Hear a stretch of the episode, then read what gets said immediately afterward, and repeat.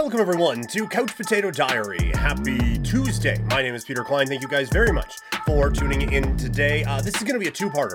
Part one here, we're going to look at the uh, more traditional stick and ball sports as we take a look at all the news surrounding the Calgary Flames. Uh, plus, the Calgary Stampeders make a big move today, and it's been a wild 24 hours in the National Basketball Association. So we will get into all of that. Part two is going to be about the world of professional wrestling.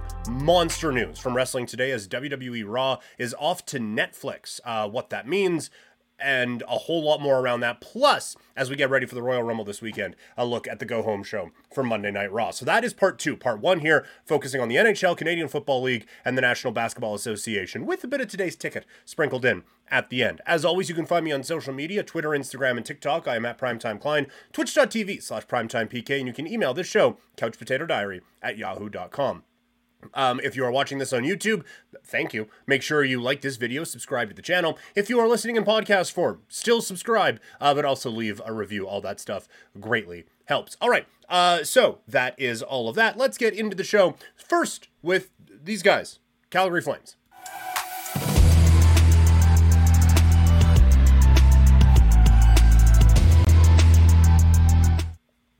So, uh, a lot going on on this Calgary Flames game day as the team gets ready to take on the St. Louis Blues tonight.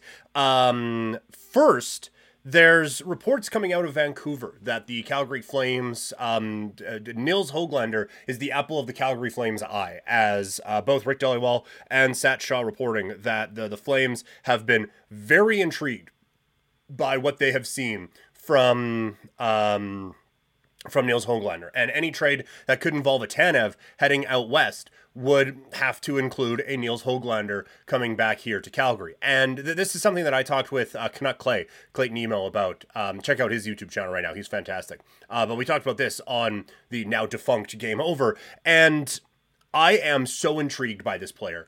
I think that there is an incredible amount of offensive upside that hasn't quite been reached yet out in Vancouver just because they kind of have a lot of really good dudes, especially this year.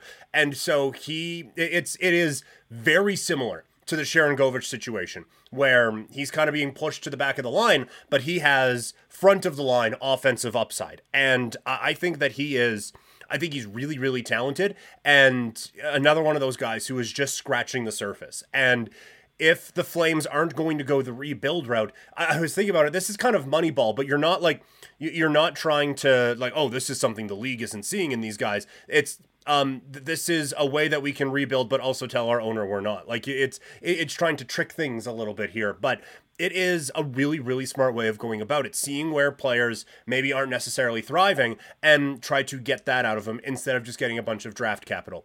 It, it leads to a lot of interesting discussions for sure about team management and, and team building. But overall, I would like this for the Calgary Flames. And I think if you are going to, to make these moves, it's the reason why when I talk about this, I talk about Hoglander. I talk about whether it's Knies, Robertson, or um, some of the other uh, Liljegren out in Toronto, or a couple of the kids who we saw at the World Juniors. Um, I, I think that this is probably the route that Calgary will end up going, and that leads to, like I said, it's a bit of a different moneyball approach to, to rebuilding because it does take some of the guesswork out of it, right? Like we we, we knew that Sharangovich was at least capable of scoring 25 goals. You draft a kid in the first round, no idea, as we've seen from the draft. You know Nils Hoglander has an offensive upside that can at least work somewhat at the National Hockey League level. Second round pick, no idea. So I am I am generally in favor of um, taking proven commodities over draft picks. The one issue with it is you still need difference makers. And as much as I love what Sharangovich has done this year, um, to, to call him like difference maker on a championship winning team, he's been a difference maker on the Flames this year, but that's the Flames. Um, Hoglander would be, I think, like a, a pretty dynamic offensive player. Is he a game changer when it comes to uh, championship pedigree? No, no, he's not. Uh, and no knock on either of those players. There's there, there are but so many of those guys out there in the National Hockey League, and so that is why rebuilding becomes so appealing. Is your opportunities of getting the best of the best increase when, uh, quite frankly, you're bad for a couple of years. You get a couple of high draft picks, bing, bang, boom. Now you got a core, and and, and off you go. Now it's not perfect. See up in Edmonton and a thousand other examples. Ottawa right now is going through it as well. This is an interesting way of going about it. You still, whether you need lottery luck or one of these kids to just absolutely blow you away with the potential that they have, um, you still need something to go your way. But I, I I do I do overall like this approach by the Flames. I, I kind of like it a little bit more than here's nine draft picks, uh, a bunch of dudes at the NHL level who aren't NHLers, and just go about it that way. If you play the kids and your team sucks, and then you get the the draft capital out of it anyway, then fine. But I I, think it's a couple of real. I think it's a really, really intriguing way of going about things from a flame standpoint, and one that we haven't really seen around here before. So bravo on the Flames if this is the way that they go. Uh, and there's still a lot of time between now and the trade deadline in a couple of months to see how that all plays out. They are playing the St. Louis Blues tonight. The Blues have points in three of their last five, playing a murderer's row of teams. Uh, they just finished a back-to-back with Washington. Before that, they had Philly, Boston, and the Rangers. So they're they are right in the, the the same area as the Flames, where they are not doing great against good teams, although again, points in three of five against those quality teams out east. Um, but like the, the better teams in the league will beat them up. Uh, they will beat up on the the the the, the also rans of the league, and now they're in a position where the teams around them they have to beat if they're going to get into a playoff spot. Right now, the Blues are, I believe it's uh, five points out of a playoff spot, and they do have three games in hand on the Nashville Predators, who hold that last wild card spot in the West. And so this is another one tonight for the Flames, where if you are this team, if you are a playoff team, this is a game you win. They didn't when they played back in October. The Blues absolutely shut them down. This is not an overly exciting St. Louis Blues hockey team by any stretch of the imagination, but they are it's it's very similar to the spot that they're in with the Flames, where they aren't necessarily sold on tearing it down, but if they did, they have a few pieces that could really shake things up. Like if if both these teams, and it sounds like the Flames are, um, and it doesn't sound like the Blues are there yet, but if both these teams just went screw it, we're ripping this thing down to the studs uh, Buchnevich being available is really interesting. Parayko, um, Calgary has been tied to him apparently. Uh, Parayko would be real interesting. The Blues could really dictate how this trade deadline goes, and that would make things really, really interesting leading up to March the 8th. So a, a lot to, to, to really digest from these two teams, but um, th- this is an interesting matchup for the Flames tonight. And from a Calgary standpoint, back to back losses against excellent teams, but before that, again, beating teams that are in th- this area. Good win against Vegas, and then a couple of wins against Arizona. Th- this is a game they should win tonight if they are that this playoff contender that they want to be. Interesting lineup note tonight as uh, Dillon Dubé remains away from the team for non-medical reasons, and again, you just hope that he is all right. Um, I, I know that's a player that I have I have been critical of. Um, and but like from a real life standpoint you, you don't want him to be uh, affected by this stuff or anything like that so you hope that everything is all right with him um Cole Schwindt checks into the lineup tonight as uh, he'll be the man down the middle with uh, it was Greer and Klapka um, on that fourth line. I'm, I'm quite fascinated to see how Klapka continues to adjust here at the NHL level. Schwindt hasn't really blown you away at the NHL, but fitting uh, filling in on a fourth line role you're totally fine with that. So I I think there's a lot of intriguing pieces on this Flames team right now to try to check out and see how things go as the season goes along. So uh, there's a bit of a Flames talk off the top. Looking to do this more, obviously, as the the out one of the outlets anyway that I had to talk about the Calgary Flames uh, went away over the last little bit. So that is that. Um, some big news here in Calgary on the football front. Let's talk about the CFL.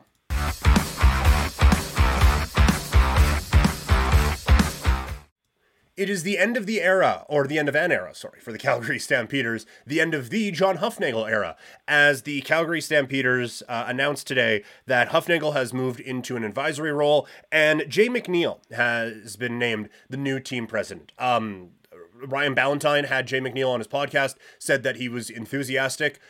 That is now all that I know about Jay McNeil. I have emptied the notebook on uh, on Jay McNeil and my experience with him. I I don't know a lot about him, can't speak to it, so not going to. On the Hufnagel side of things, I, I say the end of the era, and I, I don't say that lightly. This man was at the helm for, I think, one of the great runs that this organization has had. And it is too bad that it doesn't have the championship success that um, others did, or that, that, that, that maybe they should have, I guess.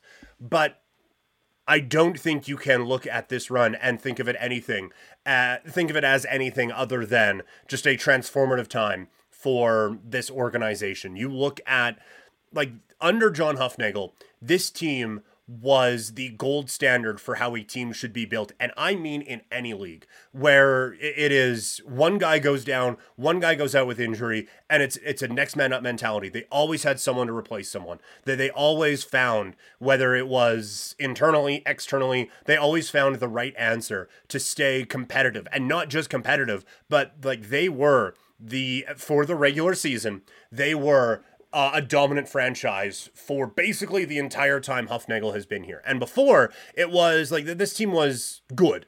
He took them to great.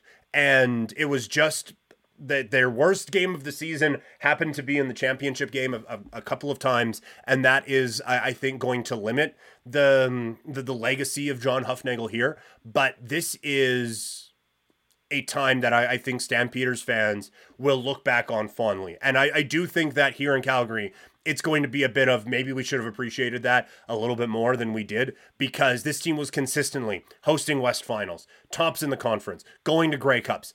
The success wasn't always there. It was there a bit, but it wasn't always there. But still, the, the way that this organization was run, where it was next man up on the offensive line, defensive line, quarterback, running back, wide receiver, all of it they they found new guys to come in and just keep that train running and that has stopped now um, at least for the time being but I, I think that this should be a legacy that is looked back upon very fondly here in Calgary as John Hufnagel was just an absolute beast when it came to putting this team together and getting the most out of these guys when he was the head coach. Um, okay, let's transition in the world of basketball. Some uh, breaking news happened just before I hit record. Let's get into it.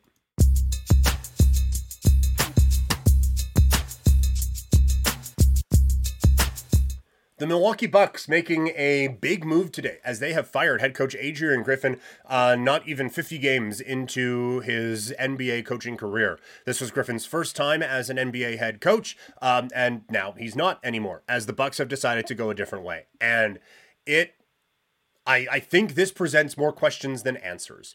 If this was just about getting Doc Rivers in there, then you should have done that in the first place.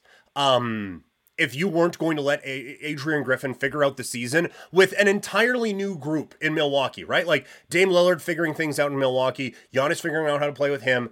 How is the defense going to work? Is the defense going to work? How, how is all of this going to play out? To have all of those questions surrounding this team and then not let the coach have a full season to try to figure it out, what's the point in doing it in the first place? So there's a lot of talk today about how um there must be something else to this. And that's the only thing I can think of because this is panicky shit for an organization to just let go of a coach who has his team second place in the East. Do they look as good as Boston right now? No. Do they look um, as dominant as maybe some people thought they might? No. But A, I think they're getting there. B, there was always going to be a stretch here where they had to figure all of that out. And you wanted to see what could this offense be aside from just Damon Giannis pick and roll a thousand times because that would be unstoppable. And defensively, you wanted to see could this team guard at all because Dame Lillard can't really. And Giannis as a perimeter defender isn't the the lockdown guy that a lot of people imagine he could be, but him and Brook Lopez down at the block very good rim protection down low, but it, like it, it has been up and down, but it's been significantly more up than down in Milwaukee. And so like Doc Rivers is 100% a better coach than Adrian Griffin. I, I will not argue that for a second. But if you weren't going to let Adrian Griffin have at least a season to make sure he knows how to fit all these pieces together, then what was the point of hiring him in the first place? I just I do not get this move for Milwaukee. And maybe Doc Rivers comes in and, and he is the answer. Um he he has not been a perfect coach, but he is a fine, fine head coach at the National Basketball Association. So I I I want to say that this is um that, that there must be something more to this, but it, it just it looks very panicky for the Milwaukee Bucks last night. And one of the reasons they may be panicking is the Philadelphia 76ers are coming. Um, Joel Embiid last night, 70 points against the San Antonio Spurs. Just an absolutely beast of a performance from Joel Embiid. 21 points coming from the free throw line. Um, he was just, he was a monster all game. And it is wild now that Joel Embiid is probably having a better season this year than he was during his MVP year uh, a season ago. Like this is a three-year stretch of just absolute pure dominance from uh, a gigantic man who has been the, the face of this franchise for a while now. And we're seeing a run of him healthy, and we're seeing what he really can be and what the 76ers organization can be. And that puts the pressure on the Philadelphia 76ers. Joel Embiid has played as many games in the Eastern Conference final as I have. That is absolutely absurd. The pressure has to be on with how well he is playing. It can't just be, well, we had a tough mo- uh, opponent in the second round and didn't get there. They had a 3 2 lead on the Celtics and a chance to put that game away, and they didn't. Um, and then game seven was just atrocious for them all game. But for for Philadelphia now, that the pressure has to be on. They got rid of James Harden so that the headache is out of the room now. They got some real flippable pieces back in that move. Now is the time to go out and get another guy to go along with Joel Embiid because th- th- this is a performance that cannot be wasted again by the Philadelphia 76ers. And maybe that guy's Kyle Lowry um, as he gets traded from the Miami Heat to the Charlotte Hornets in a deal that also includes a 2027 first round pick. Um, I, I don't I, I would imagine Lowry is renting, not buying in Charlotte. I'll put it that way. I, I don't think Lowry is very long for the Hornets. Now, they're going to try to trade him because with the new uh, salary cap restrictions in the NBA, he is very limited in terms of teams that he can sign with if he does get bought out. So they're going to try to flip him to a team and I think Philadelphia makes a lot of sense. Um, he doesn't like it's not okay there now you're a championship team, but it's what we talked about in the hockey discussion yesterday. Raises that floor a little bit for the Philadelphia 76ers, provides a, a bit of that championship pedigree that um, that, that may, they may need. And I, I, think would be a real interesting piece, reunited with Nick Nurse. For uh, for Charlotte, they're just tearing down. Um, it, it hasn't worked in Charlotte uh, around ball. We'll, we'll see what does end up happening there, but it's it, it's starting over in Charlotte for sure for the Miami Heat, um, th- this is a fantastic fit. Like Terry Rozier, the second you see that he's going to be on the Miami Heat, it's like, yeah, yeah, that's that's a Heat player. And so again, this that this certainly makes them better. I, I still don't think it makes them better than Philly or Milwaukee or Boston. Now, we have seen before they don't necessarily need to have more talent than any of those teams to beat them in a playoff series. They, they can they can do that on their own just fine.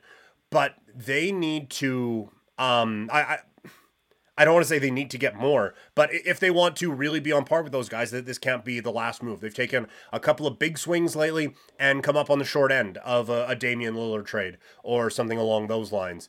Um, this, this, I think if they're going to be a championship team, I think this needs to be. It's a big piece of it, but I don't know if it can be the only piece because it still feels like they're hanging around in the the Cleveland Knicks Pacers area, just below the tier of Boston, Milwaukee, and Philadelphia. But that the East is going to be so much fun this year in the NBA. Uh, the West is too. Like the NBA is just at a, a, fantastic time in terms of talent. And if they are bringing in a Vegas and a Seattle, then th- those teams are coming in at the absolute right time because there's so much talent in this league right now. Uh, all right, let's close the show out today with a little bit of gambling.